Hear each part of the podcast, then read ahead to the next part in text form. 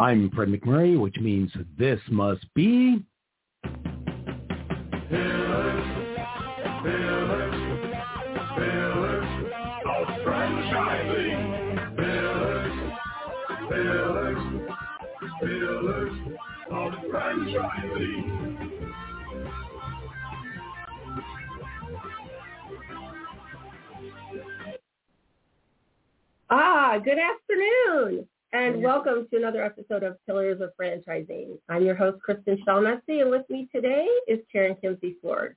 We've got a great guest for you today. We're going to talk to, uh, I'm sorry, to Chris Coleman of True North Restoration. I apologize, I'm coming to you with a cold today, so please bear with me.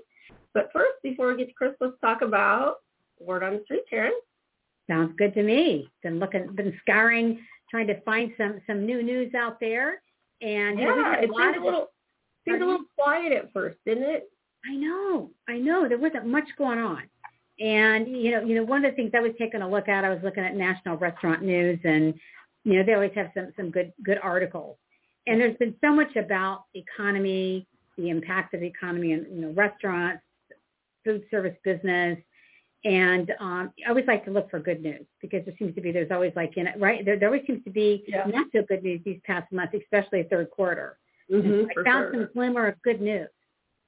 Oh, really? What did you find? Do tell. I did, I did. So you know, m- most most of the restaurants, you know, have seen really kind of a decline in kind of uh, traffic gains, Yeah. and and so um, two restaurants that that are kind of different from each other have reported traffic gains over four percent.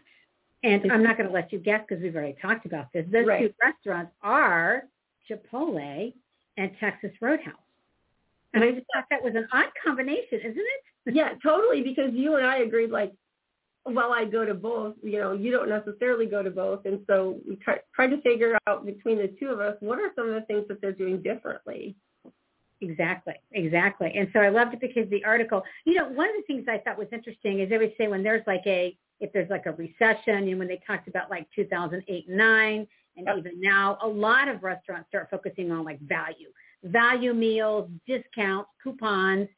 Yep. And what's interesting is these two, these two restaurants or these two groups, they don't focus on that. No, they, they a look don't. at the value a different way.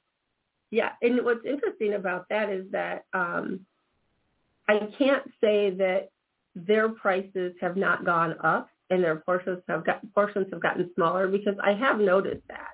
I mean.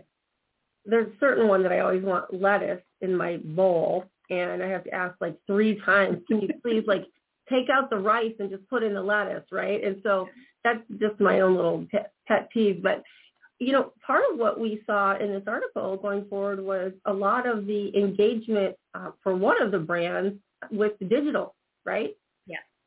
Yes. If you think about Chipotle, and, and I am a frequent visitor to Chipotle. It's right across the Mhm. street from where I work. And I will tell you, it's very, not only very convenient, it's fast. And one of the key things, and, and this is where they really get to, because I think one of their key audiences that is taking a look at this, it is like 18 to 24. And, you know, I don't, I, I'm not in that age range, I will tell you. Yeah. Um, and, and so it's the, the mobile because you can literally pay, you know, you can place your mobile order. And the interesting thing is not that you could just place it. When you go in, they have special staff working on it. You know, how many times have you tried to order something mobile app and then you go in and you're waiting, waiting, waiting Mm-hmm. forever? And they've got a system down where they're taking care of both the customers in the store, which is me because Yep. I don't do the mobile app, but I feel like I get taken care of, and the mobile customers they're taken care of as well. And I think that's, I think that's a key thing. Don't you feel that that is one of the things that um, during COVID positioned some of these companies who embraced it to really help move forward? Because you know their biggest segment really of out out of dining out for everybody right now they're saying is generation Generation Z. Seventy three percent of Gen Z are heavy restaurant users, which is crazy. I mean, I am too because I'm lazy. I I don't like to cook, but um, but even even they're finding ways to cut back, right? And so I think that as we talked about all these mobile apps and things, you know, if you could go up and like at McDonald's, I go and they go, "Are you using your mobile app today?" And I, I always fall for it because I think it's a real person. It's just a recording. Kills me every time. I start talking to them and they're like, "Oh, I'm sorry. Can I help you?" I'm like, "Damn, they got me again." Um, and I know it's happening, right? But what, for me, I'm getting kind of mad because I love that if I gave them my mobile co- code, I would get my iced tea for a dollar. Well, now they got rid of that option. So now, it doesn't matter where I go, today was to Portillo's, I'm not getting a dollar iced tea at McDonald's anymore. So I get a little chapped when it when they make these offers. They have these promos and they get rid of them. But most people aren't like me. They're not impatient. Most people love that stuff. And what we have talked about, which I think is crazy, is that that's not at all what Texas Roadhouse's model is. No, I mean they don't. You know, again, if you take a look at their audience, because I was looking that up, Mm-hmm. Kristin, you don't fall there, but it's over like I think 64 or something like that. It's more of the more seasoned people. That's their, their so that audience in general, they're not about digital, but they really define value in a different a different way. So it's not about the coupons, which you might think, Right. Know. Mm-hmm. So it's more about the whole different business model of service. You know, they Right. talk about legendary service They sure do. you know, and, and they're all about priding themselves on food quality, friendly service, guest satisfaction. And, Well- and that's what's made them stand out. I will say in terms of um, speed to get my food and the level of service, I like to sit at the bar because there's a lot going on. I can watch the TV, listen to the music, and watch the funny videos and stuff all at the same time because I- the ADHD is just fed perfectly in that environment, right? But I'll just order. Next thing you know, there's somebody coming up behind me with my food, and I'm like, whoa, already? Like I didn't get my taste buds ready. It's really fast. They're all really, um, really friendly. And the best part about it is when somebody has a birthday, they get to sit on the saddle. Have There seen you go. Have you got to do that, Karen? Because I know you don't go there, but I I think have, I've never been, yeah. but I will tell you now reading this, and uh, now, now the saddle just sent me over the edge. I'm going to have to go. Just I got was thinking Ray and I are going to take you there for your next birthday.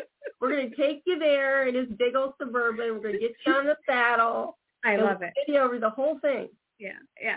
So you know, but if you think about this, that is, I think, even you know, whether it's Chipotle, you know, whether it's Texas Roadhouse, it is about, don't you think, really trying to hone in on what's important to people. Yeah, And I think some of, these, some of these brands don't do that. Yeah, You know, and then they're cutting people. The food's not that good, and it's overpriced. And then they're Yep. wondering why they're not doing as well. I'm not saying everybody, but I Right. just I really applaud these two brands for really focusing on kind of thinking about value in a different way, yeah. and then just driving that value home to the customers. Well, and the one value I'll I'll end with this is that one thing I really like about going to Texas Roadhouse is they all have those shirts that say "I love my job." Now, okay, they're forced to pay to wear that, I'm sure, but it really does like make you think like, oh wow, I wonder how much they really like it. And my kids have friends who work at Chipotle; they love it, not just for the free food, but again, that's about getting your staff, get, getting them involved, whether it's through feeding them when they're working, whether it's through these fun shirts and they get to sing and hoop and holler and be crazy all day. I mean, that's building that environment where people want to be. And when the employees are having fun, the employees are nice, the consumers want to be there too. Absolutely. So, well, hats off to consumer uh, to uh, consumers. Jeez Louise, I told you I'm sick. To Yeah, it's gonna be Chipotle of and it's gonna be one of those days. and to Texas Roadhouse. If I had a cowboy hat, I'd tip it to you. But great job, and hope, hopefully the best of luck for strong fourth quarter sales as well. Absolutely. We'll be right back with Chris Coleman and True North Restoration after this. Hey, franchise owners. How's your local marketing? Do you feel like you could use some help keeping up with your social media posts and comments and reviews? Do you wonder if you could be doing more to attract local customers? Are you able to identify new move-ins to your local area? At Westvine, we help franchisees like you reach more local customers through digital marketing.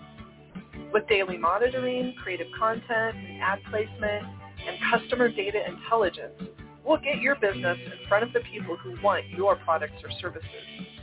We also work with franchisors who need an agency to handle the digital marketing for all of their locations. If you're ready to reach more local customers, give us a call at 805-265-5440 or visit us at westvine.com. That's 805-265-5440 or westvine with a Y dot com. And welcome back to another episode of Pillars of Franchising. And as promised, today we bring you Chris Coleman, who's not only the CEO, but the founder of True North Restoration. And I have to tell you, Chris, I love talking to founders because there's something bigger that drives you. Not that all CEOs don't have something that drives you, but when you found a company and you go into franchising it, there's like this overwhelming passion that tends to spill out from your pores. Tell us who you are, how you got here, and all about that crazy passion you have. Yeah, well, thanks so much for having me. Uh, it's an honor to be on the the show here. Uh, just real quick, I went through when, when uh, you invited me to be on. I went back and looked at uh, some of the people that you've had on this podcast in the past and thought, oh my goodness, I'm this is amazing company. What did I do to deserve this invitation? So some of the people that I would, I'll honestly say that I learned a lot of franchising, a lot about franchising from the people that you've interviewed before here. So again, thanks for having me. And and quick correction, I'm not the CEO, I'm the CFO, Chief Franchise Officer, but yes, one of the co-founders ah. of True North Restoration. You almost gave me a, a raise here, real quick. well, you know, you are the founder, so really, I mean, you should be the guy yeah. making the money, right? so, yeah, we, we've got uh, we've got some amazing people, and uh, you know, there's certainly is more than me that uh, founded this company. Uh, but yeah, it's it's great to be with you and and an honor to uh, to, to share a little bit more about True North with you. That's awesome. So Karen and I were talking about your brand as well, of course, before the interview about what a big market you have. Well, let's, before I get into that, I've, I've skipped right past it. How did you come about with True North, and what really drove you to franchise a model like this? Yeah, so I, I probably got a little bit of an interesting background when it comes to, uh, you know, being a franchise founder, because for 12 years I was actually a franchise consultant slash broker, whatever term you want to use there. Mm-hmm. So I had a really, what I thought was a really unique perspective uh, because you know franchisors would come to the, the conferences and, and you know all the thing all the events that I would be at. And it was almost like they were lobbyists and saying, "Hey, this is why you pitch me to your clients," you know. Yeah. Um, so I got to see like the really really good stuff, and I got to see some of the ugly stuff in franchising. Yeah. Um, and, uh, and, and for many years, uh, I was uh, with the FranNet organization, uh-huh. and uh, and, and I even had the opportunity to be on their inventory committee. So when a young franchisor was wanting to grow and leverage broker networks, um, we would get a first crack at them and give them a thumbs up or a thumbs down if they were a fit for uh, broker groups. So yeah, I got to I got to see a lot of different things, and uh, you know the the time just came around when a, a dear friend of mine, uh, Jay Peters, uh, he had he had started this company years back in the 80s, at 1985 but we took what he had had started, hadn't fully developed into a franchise model, and took uh, you know took my my experience in, in franchising and a couple other business partners, uh, Justin and Raymond uh, Donat, brothers out of Colorado, um, and they have a, a strong restoration background. And uh, and Jay said, hey, I've got some guys that I've trained in this space, kind of a you know some of them are doing restoration, some of them were doing carpet cleaning, so we we kind of re- we flipped their model, we flipped their name, we made them become franchisee. We didn't make them; they joined us, obviously. um, well, yeah. we, we made them sign, uh, you know, you know, all the paperwork, obviously, but uh, but they they joined us. It was uh, six people, uh, six existing businesses were our first six franchisees, and they all signed with us uh, over a course of about six months. Wow. Um, so we had a quick little ramp up, and uh, so that's that's kind of the the thirty thousand foot view of how True North got started. Okay, cool. Yeah. yeah, I love it because you know, especially when you had all this background, and so that means you must be really bullish on franchising. Very, yeah. I grew up in franchising. You know, my, yeah. my dad and uncle, you were talking about food. You know, my dad and uncle owned several pizza franchises growing up, okay. yeah. and so my, you know, my first uh, exposure into franchising was uh, was a busboy, an unpaid busboy, I think oh, actually. Uh, yeah. So I got to I got to play uh, play a pole position in my dad's restaurant. That was my pay, or, or you, you know, the bear claw. They opened it up for me at the end of the night. So. That's awesome. Yeah, uh, so, it's funny. Oh, go ahead, Kristin. Go ahead. I bet you're going to ask the same question I am. I'll go ahead. We talking please. about right. It was yes, about exactly. The, you know, we were talking about. So you have this. You've entered this industry, and this industry has so many big players in it, and that's got to be pretty pretty daunting. So how do you how do you differentiate yourself from others? Well, the thing that is is amazing about franchising, and you know, with with you guys on the call here, you know this just as well as anybody. You know, franchising in franchising, you have competitors, but you don't at the same time because franchising, the industry is just how can I help you now. To some extent, there's a little bit of you know love you with the elbows out, but there's uh you know it, it's really interesting. You know, even some of our competitors um, you know, when I, I went to them because I knew a lot of our competitors um, mm-hmm. because I had shown their brands as a consultant over the years. I helped put, put people into restoration franchises. So yes, I was bullish on the industry. Uh, but when I went to some of the uh, some of the competitors that I've known established relationships with, they were they just kind of reached out and said, "Hey, I can help you. We'll get you started." There's, you know, w- when you put all the restoration companies together, um, and you take the big names out there. The, we call them the green guys and the yellow guys. yeah, they're the, they're the big ones. Yeah. Um, I'm not going to say their names out loud, but right. you know, I, I hold them in high regard. Um, but you know, even with them, them having almost 4,000 locations, and then everybody else you know, lumped together, we still collectively in franchising only do a little more than 20% of the restoration work out there. So wow. there's a lot of room for growth. And even the competitors say, come on in, there's room in, in this space for good franchise companies in restoration. Well, I would think especially after you have some of these natural disasters and you have such um, a dense population of people who are impacted, I mean, those send your your staffing models off the charts, and so the more people who can do what you do is, I mean, critical at those points in time. Oh yeah, great point. And you know, we even uh, we've got great relationships with many of our competitors where you know we call them up and say, hey, are you you know like with the fires that happened in Maui, yeah. just absolutely oh. devastating stuff that happened there. Um, are you guys going? Well, there was not, there's not a lot for restoration companies to do there. I mean, it was just total destruction. Um, so just, you know, like I said, the horrible what happened there. But other scenarios, you take like, uh, you know, a hurricane that, that hit Fort Myers last fall. You know, mm-hmm. we were mm-hmm. working with other ones like, hey, guys, we're busy. We can't, you know, we're a young franchise. Our, our, all of our franchisees are here and we're maxed out. Do you, yeah. Do you want some leads and referrals? And we, you know, we take care of each other. That's awesome. So how do you differentiate yourself? Because again, as a broker, like I would want to know as as a broker, how do I position you against some of the other guys, the green guys, the yellow guys, to make your brand really stand out? Yeah, no, good question. You know, there, it's interesting because you know we all use uh, the same drying techniques for the most part. We're all trained by the IICRC and have those certifications. We use the same equipment you know, it comes from the same places. Um, it's just sometimes they're different colors. So you're yeah. right. How do you differentiate yourself? Um, you know, what we, we do is, you know, I would say that there's a handful of things that make us of a differentiator. Um, I would say one of the things that, that draws a lot of people to us as a franchise candidate uh, is just the fact that we're a faith-based company. So mm-hmm. um, that is something that's who we are. It's uh, it's not certainly not a qualifier for franchise ownership.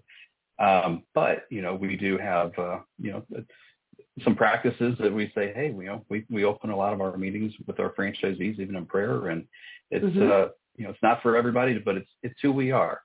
So I would say that's a differentiator. Uh, you know, where a lot of there's a lot of franchises out there that are, um, right. but I've been told that we wear it on our sleeve a little bit more, um, which hey, again, that's that's who we are. Yeah. So, um, so that's that's one thing that kind of makes us a little different. Another thing that makes us a little different, and this is like, so this is where the franchise consultant, you know, background comes into play for me. Now that I'm on this side of the fence, you know, we don't go out and do three packs, 10 packs, 400 packs. yeah. Now that might make a, uh, we, I mean, we have done one three pack out of 16 locations. Uh, and that was for a extremely high qualified you know person that just just that was ready to sink a lot of money into it, hire a lot of people. Um, but you know, we try to really focus on single territory de- development. Mm-hmm. Uh, I mm-hmm. forget who. I think I was talking to a franchise attorney, you know, probably ten years ago or so, and I heard a stat on, you know, the number of sold but not open franchises that are out there. And. I know the SBNO, right? yeah, it's um, that. Oh. Yeah. Yeah. What what are the what are the state, state regulators looking for this year? mm-hmm. Exactly. Um, so, you know, that that kind of drove me nuts, and I saw that, you know, early on as a franchise consultant that a lot of my clients weren't opening up number three and four and five, and it just kind of sat really wrong with me. And I thought, let's just kind of focus on giving somebody really, you know, strong territories. So our territories are a little bit bigger than most of our competitors. Um, so that, that was really kind of a focus. And we also want to try and help them drive a lot of revenue through that. So we do allow our franchisees to take on some larger, we like to call it large loss or catastrophe work, uh, okay. uh, where some of our competitors would say, no, you have to hand that off to maybe a sister company or a, uh, a more mature franchisee. So we, a lot of times what we'll do is we'll partner up a newer franchisee with the mature franchisee to run a large loss because that helps them scale the business pretty quickly usually. So interesting. And so that's another differentiator there. Yeah, yeah. And I didn't realize that some of those ask that their franchisees at a certain point use a sister company, whatever. And that's our, you know, because being, I'm part of the neighborly brands, right? So we've got all kinds of brothers yeah. and sisters and neighbors out there that we refer back and forth. So it's actually a very interesting point that you make. Um, for people who are out there who want to talk to Chris about this, I just want to remind you all that our phone number to call in is 323-580-5755. Again, to call in and speak with Chris or one of us is 323-580-5755. Um, Karen, go ahead. I'm sorry. No, it's, it's, it's great. It, it's it's interesting because I wanted to kind of play on even you know when you were talking about just, just the the, the um what would you call it like the larger some of the larger events or whatever that they mm-hmm. take care of and then I think about um, one skill that they probably needed to be collaborative, right? Because you're also talking mm-hmm. about all the franchisees working together. Yeah. So they think about that and we talk about what are some of the kind of skills or the types of franchisees that are people that make great franchisees. You know, some of the skills that they have that you're looking for. And, and uh, one of the first ones for us, and, and uh, you know, a lot of times you hear franchisors say, "Oh, we're looking for you know, this or that, or somebody that's a, you know, a heavy driver is going to go out marketing thing. First thing we really kind of eye in on is empathy because we're one, I mean, if when we're coming across, you know, people that have their home or their business damaged, um, it, it might be one of the worst days of their lives. Uh, you know, you come home. I don't know why, but for whatever reason, it's when people go on vacation and they're gone for oh. you know five to seven days. They come back with a yep. leak started, you know, 30 minutes after they left the house um, and their their homes are just destroyed. So, you know, empathy is something that we are always looking for. You know, we can train on you know making sure that you get the uh, that get the water out and you get the humidity, you get the environment stabilized. You know, we can we can train them on that. Um, but you it's hard to train on people caring. You know what I mean? So true. Uh, so that's really one of the things that we, we really focus in on in our franchise development and our process that we take people through. So you talked about um, a little bit how you really work to make sure, and I, I love the idea that you know uh, we always talk about let's do it right the first time with one unit, and then you can expand, right? Rather than that whole buying a three pack, a ten pack, that just it really does make me sad because people are so e- eager, right? And some come in thinking they're going to change the world, and some come in going, oh, it's so easy. It's you know this is a semi-absentee business. I can do this, and then as you said, they never get those um, other businesses open, and we dealt with a few people like that. So um, when you look at kind of the average unit volume of some of your franchise locations, what what are you looking at? What should people kind of wrap their brains about how much business they're going to be doing? Because your tickets are pretty large, right? Yeah, they can they can be real large. You know, in our industry, it's not uncommon that uh, you know, somebody that's got even some minor damage in their home, it's, you know, two, three thousand dollars. And a lot of times it's closer to ten thousand dollars. Uh, but it's not uncommon to see things that are six figures. You know, the bigger the home or, uh, you know, a condominium type or apartment situations. Uh, Yeah. you know, things that have multiple stories, multiple tenants. Um, yeah, the tickets can be pretty big, and we're in an industry where there's you know some really good margins, you know, Okay. within our system and uh, in our item 19, um, and that was from when we just really first got started. Um, we've got some pretty strong numbers. I think uh, 1.367 ish Okay. million.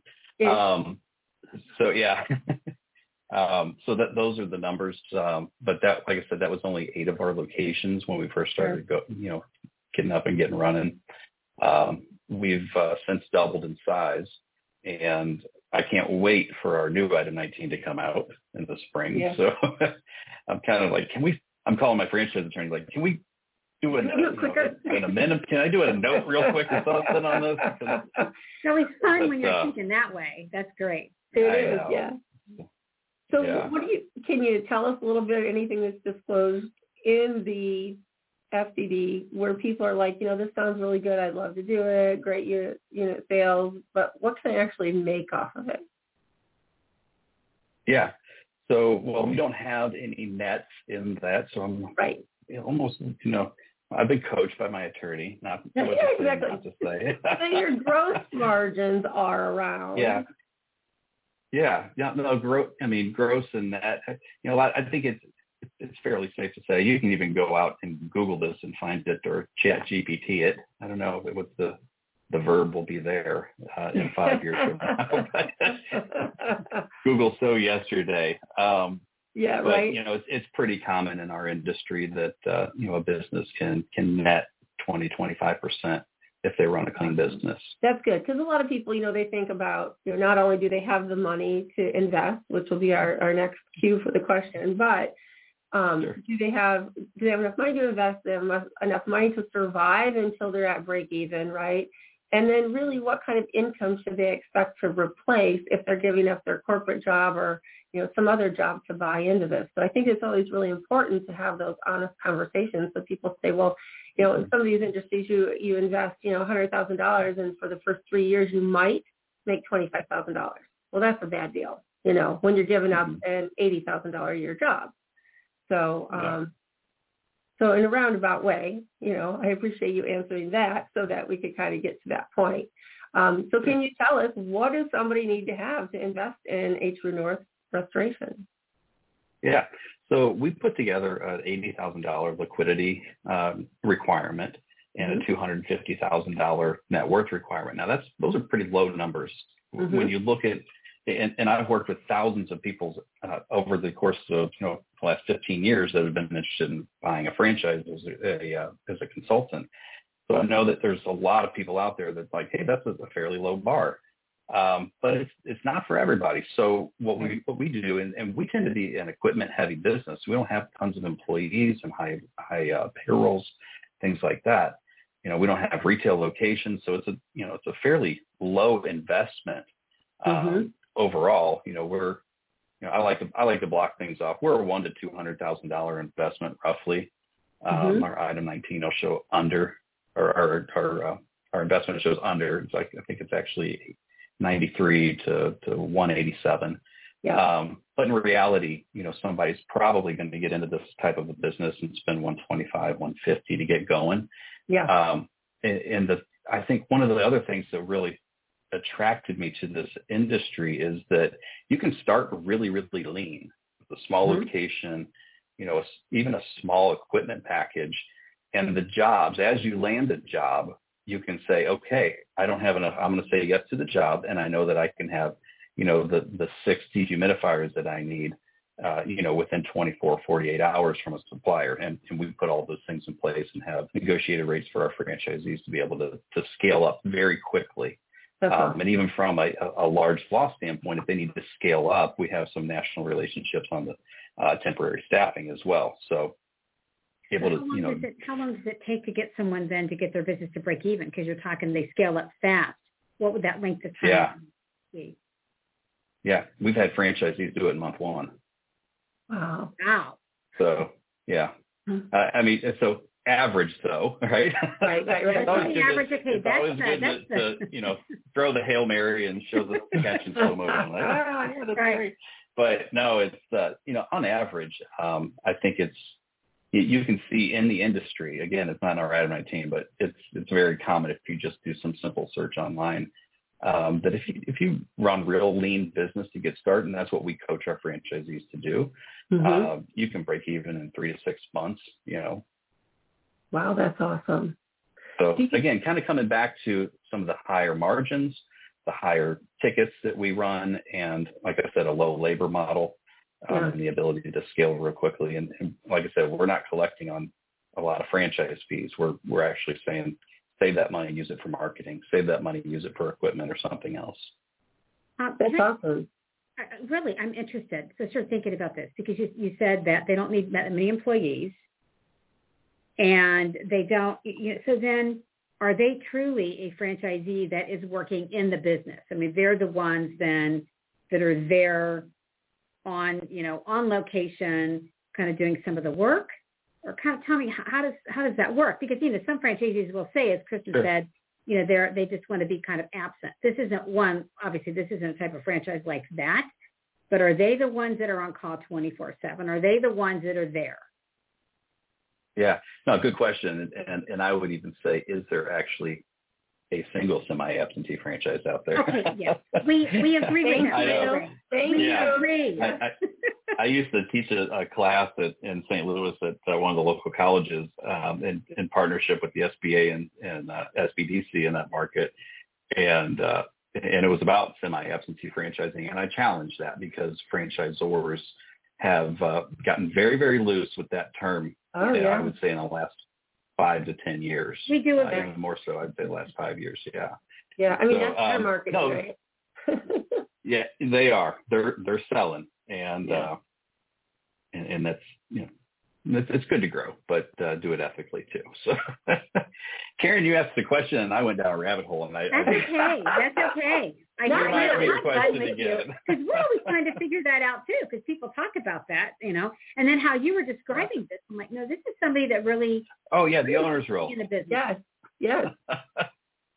Yeah. So, you know, we do have the ability, a little bit of a hybrid uh, option. So some of our franchisees will want to you know, just kind of be in the trenches. And, and let's be honest, we're not in a glamorous business. Uh, when when pipes back up and basements fill up, and it's not glorious until you get paid.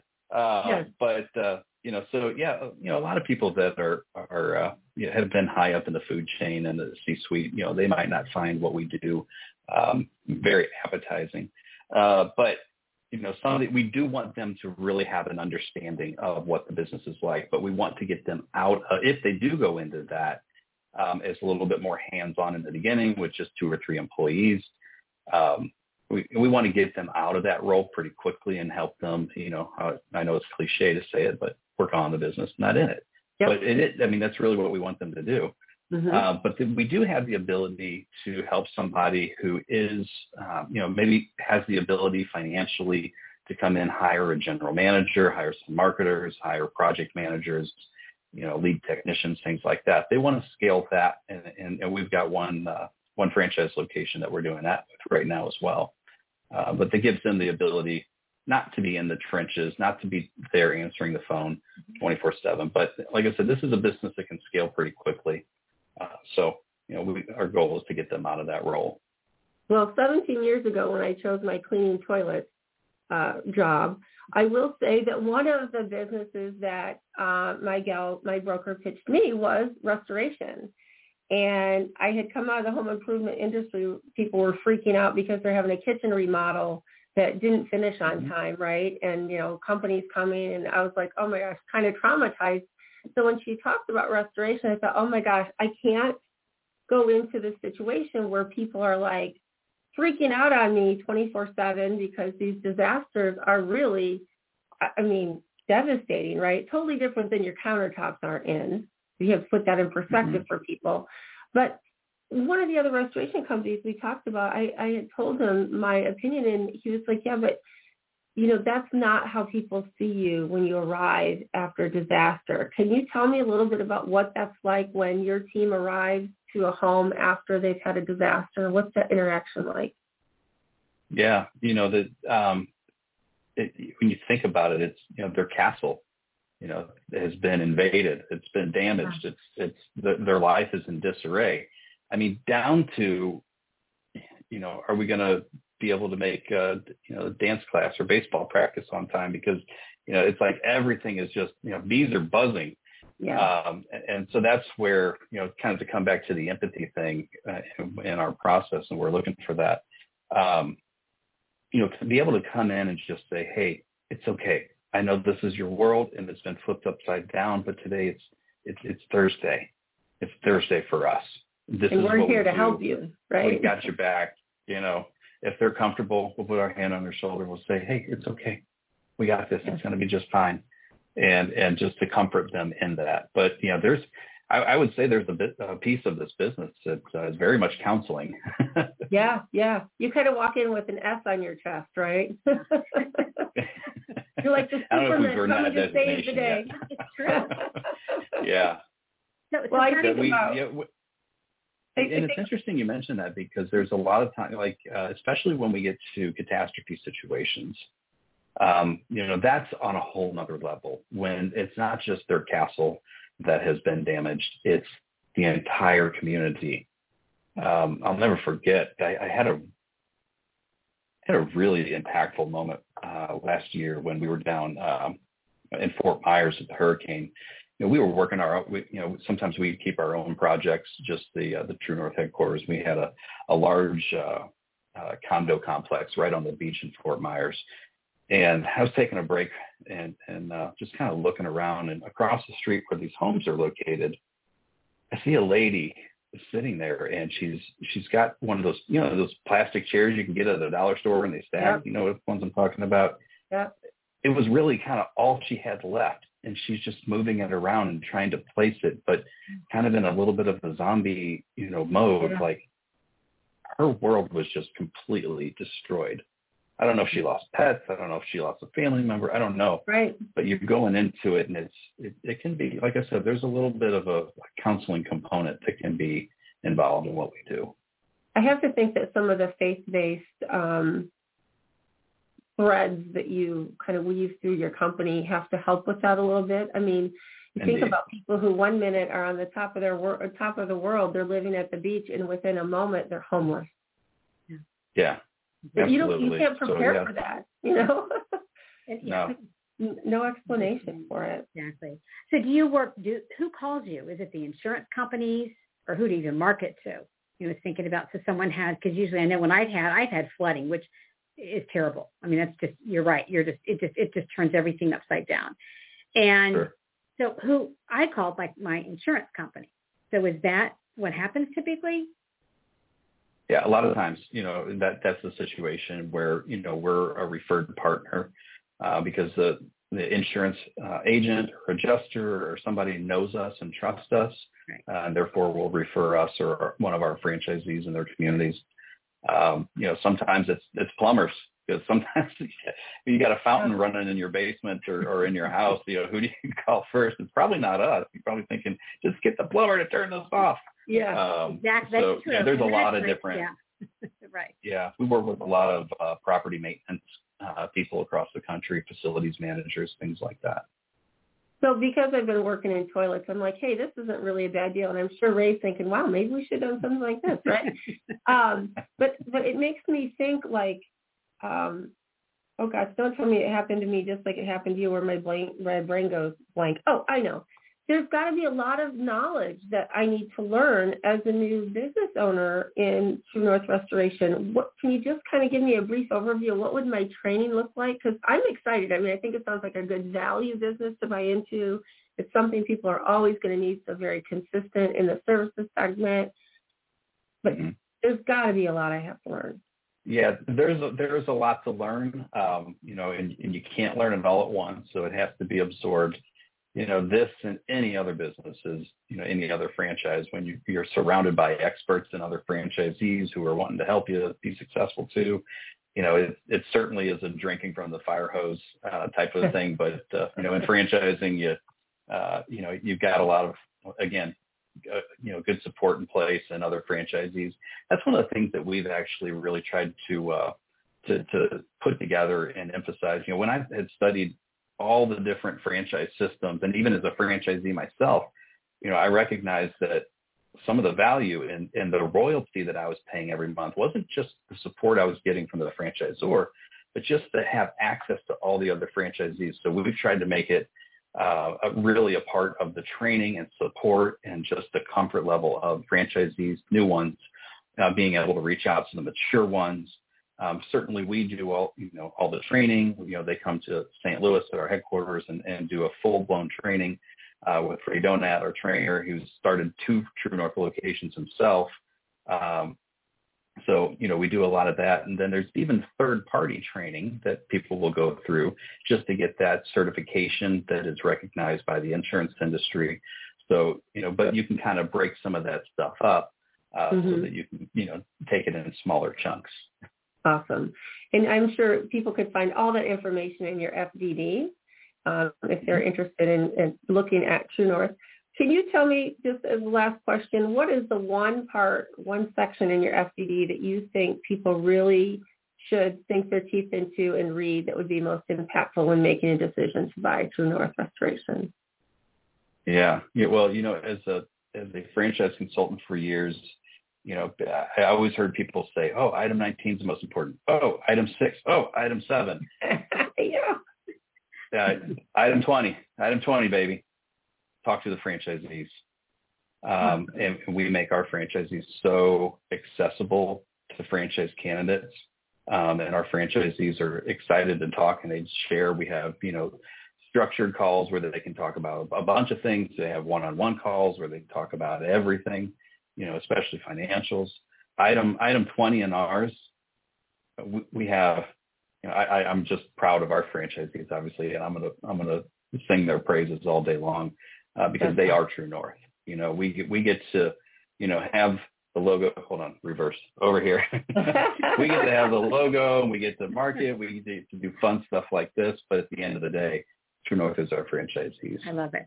I love wow, that is so awesome. I've got little chills because really, there's not a lot of, of founders who will say, you know what, we are successful because of franchisees. I've heard people say, you know, oh, if you're a founder, be prepared because your franchisees will never work as hard as you do. And I'm thinking, really? I don't know. I work pretty hard. so I think that's great. I think that really speaks volumes about you and the company that you you and your partners have built. And I want to thank you so much for being on today.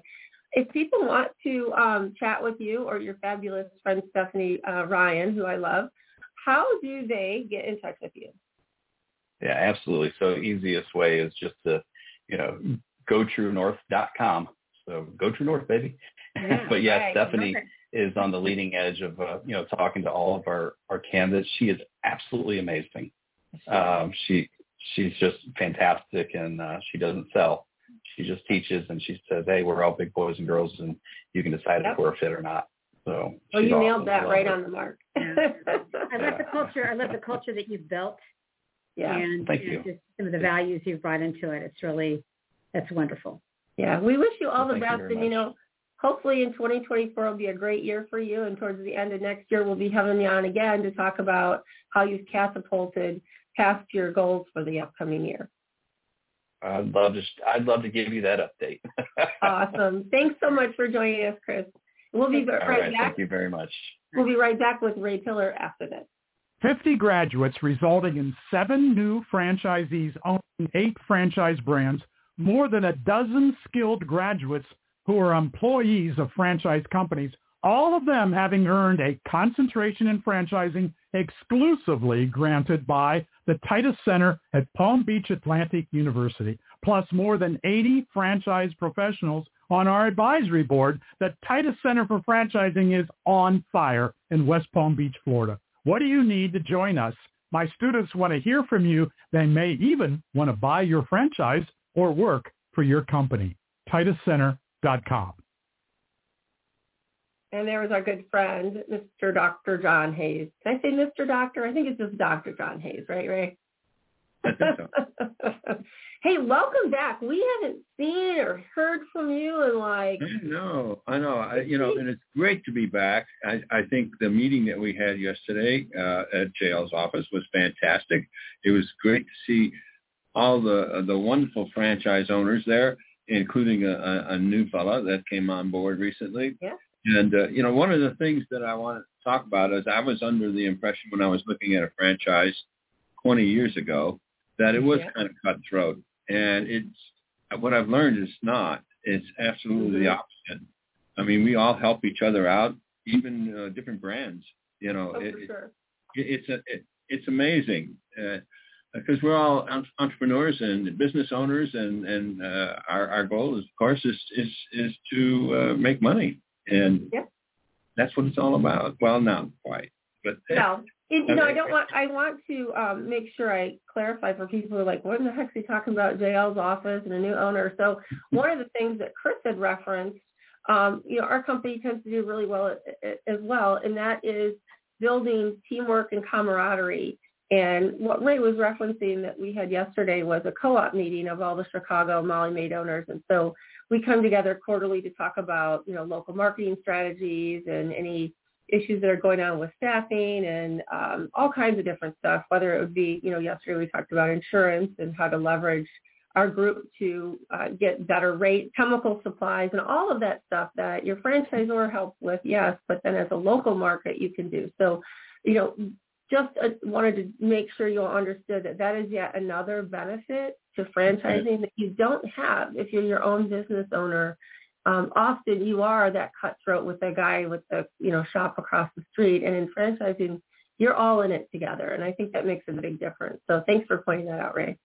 Yeah, absolutely. Uh, I know the new owner, Scott. You know, he asked me, "What, what do I need to do? What, you know, what can you do as a new owner?" And I said, "Well, first of all, watch Pillars." Yeah. For sure. there. And then I said, uh, "I was unequivocally, you can ask any one of us that are in this room right now for help, and they will help you with a, you know, Yep. Yep. Absolutely. yeah, and I, I, you don't even have to. I don't even have to ask them. Will you help them? No, I know everyone will help. Yeah, Yeah. for sure. So Well, I'm what, surprised. I thought you would have told him that building his culture and retention were his number one goals because that's really what you normally say, right? employee retention. This is what I want to talk about. And the reason I want to do is because we're celebrating our 20th year this month. Wow. Uh, and you know, I, I walked into the office. I was gone for six weeks, and, and I barely talk to anybody in the office. I mean, I, my my crew is fantastic. They run that office as if I was there, but I'm not. Uh-huh. you know, so uh, they did a fantastic job. But I walked into the office, and uh, and a lot of the employees who were there. Ray, it's good to see you. It's fantastic. And um, a young lady who's been there for 18 years came up to me and gave me a hug and said, "It's good to see you." and uh, 18 years of, of cleaning toilets and, and really other people's, the, the messes that nobody else at home wants to clean up. And this gal Yeah. has been there for 18 years. Wow. yeah, and she she loves her job. I know she does. You know, you know, as, Yeah. as so many of the employees that we have. And of course, eh, with 40 employees and going through COVID, we had some- some people leave, but still there's the core that's been there for a long Yeah. time. And uh, I think it's interesting to watch uh, employees come in and apply for the job because uh, we, we post pictures of all the employees all around the room. And they'll call, walk in and they'll say, "Oh, I know her. I know her." yeah, you know, and she, yeah, she lives a couple doors down. You know, uh-huh. it, it's it's kind of neat to, to to see that, and uh, and we're going to be celebrating, uh, of course, Thanksgiving. We we celebrate it with a uh, potluck every year, Mhm. and and then uh, the managers. I'm going to take the managers out this this coming week and, and celebrate our 20 year anniversary. Awesome. Well, and t- tell me, what do you think attributes to keeping people like her for such a long period of time? What are some of the things that you do to really help retention or what I other people might be able to easily apply? we we can I think the best way to describe describe our office uh, our our culture in the office is is really good but we're we're transparent we we don't hide anything there's nothing to hide you know and Mhm. it, it's it's funny I, I think that any one of the employees knows that they can uh, talk to any one of the managers including myself if if I'm in, uh, you know, the door is always open. And uh, you know, sometimes the uh, some of the employees rather talk to me rather than their direct manager, which is fine. You know, I don't mm-hmm. care. But you know, I may ask, did you speak to you know so and so about this situation? She says, no, I, I didn't feel comfortable doing that. I want to talk to you. Fine. Yeah. Whatever. You know. yeah. We we love it. That's awesome. Well, congratulations on 20 years. Uh, I can't believe. I mean, I'm behind you a couple of years, but not far. Yeah, I know. And and I want to point out for everybody when you hear Ray's been gone for six weeks and he hasn't talked to anybody in the office, I don't call that semi-absentee for Ray. That's just semi-retirement, right? Okay. and your exit strategy, as we talk about a lot, and we're going to have um, someone on here in the next couple weeks talking about you know, beginning with the end in mind, and nod to you, Karen, over there, but um, mm-hmm. making sure that when you buy your franchise, you also understand when the time comes to move on, what does that look like? And for you, Ray, you've chosen to integrate your sons into your business to ensure yeah. that when you're gone, you've got that baton and it creates gener- generational wealth. You can pass that mm-hmm. baton down and know that the business is safe and secure right as you left it.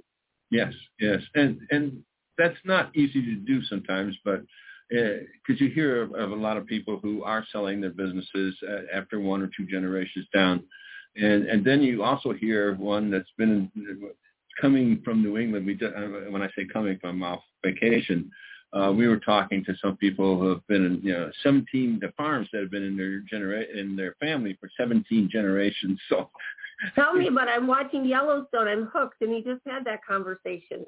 Uh, yeah. Yeah. so you know what I'm talking about, and so you know it, it can happen, uh, but you've got to work at it, just like anything else. Just like keeping your employees, you've got to work at it. Yeah. Uh, uh, Chris mentioned faith-based, and and that's what we are.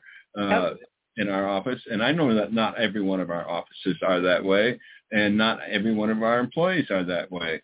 So some of some of them, uh, you know, will bow their heads when we pray for in the beginning of a meeting, and some will walk around and do whatever they have to do. That's they're free to do that. You know, we don't. Uh, uh, we don't say everybody has to, you, you know, pray every every time we have. Right. So, uh, and I think that's an important part of it because we we I know that I I owe a lot to uh, my faith in, in my business and and, uh, and, and its success. Uh, so I want to share that, and I think that's uh, one of the reasons God put me on this earth is to help share that. Well, I know you do a great job up there because um, you know, uh, you just don't have employees with that long of tenure doing the jobs that they're doing and they, they stick around. So I want to thank you for always, as always, being such a great mentor on the show and in person. And you're one of the people that I got to know when I first bought. So you certainly, when you talk about this on the show, you're not just talking about it. You actually walk the talk. So I appreciate that about you. And I hope you have a great week. And uh, I think Fred's going to wrap us up here really soon. And there we go. It's yeah. wrapped is what that means when it's just me. And I'd like to thank you all for joining us on the show, show today. Be sure to stay tuned next week as we return with our contributor segments. We've got Jerry Akers who will be coming back after uh, quite some time on the road working with some emerging brands. He's got some exciting things to talk about on that front, as well as some involvement that he's had with IFA and, of course, Washington, D.C. I'd like to thank all of our Million Dollar Mentors who have franchise news and brings it to us, bring it to us every week from Ray Tiller to Karen Kinsey Ford, Jerry Akers, and of course Laura List, our franchise lawyer that is on staff and will be back joining us again soon. All that they do. And a special shout out to Fred McMurray, who without him, this show would not be on over 40 different platforms, beginning on Fridays at 4 p.m. Central Standard Time on YouTube. And beyond then, any channel that you happen to look for pod, for podcasts, you will find us. Uh, so don't be afraid to take a look and see where you might find us next, from Apple to um, help me out, uh, Audible or any of those others. So I apologize Spotify. for coming to you sick today, but I hope you have a great week. Thank you again. This has been an episode of Pillars of Franchising. Spotify, iHeartRadio, Pandora, all the good Thank ones. you. I'm running out of words and, and voice. Thank you all. I'll see you next week.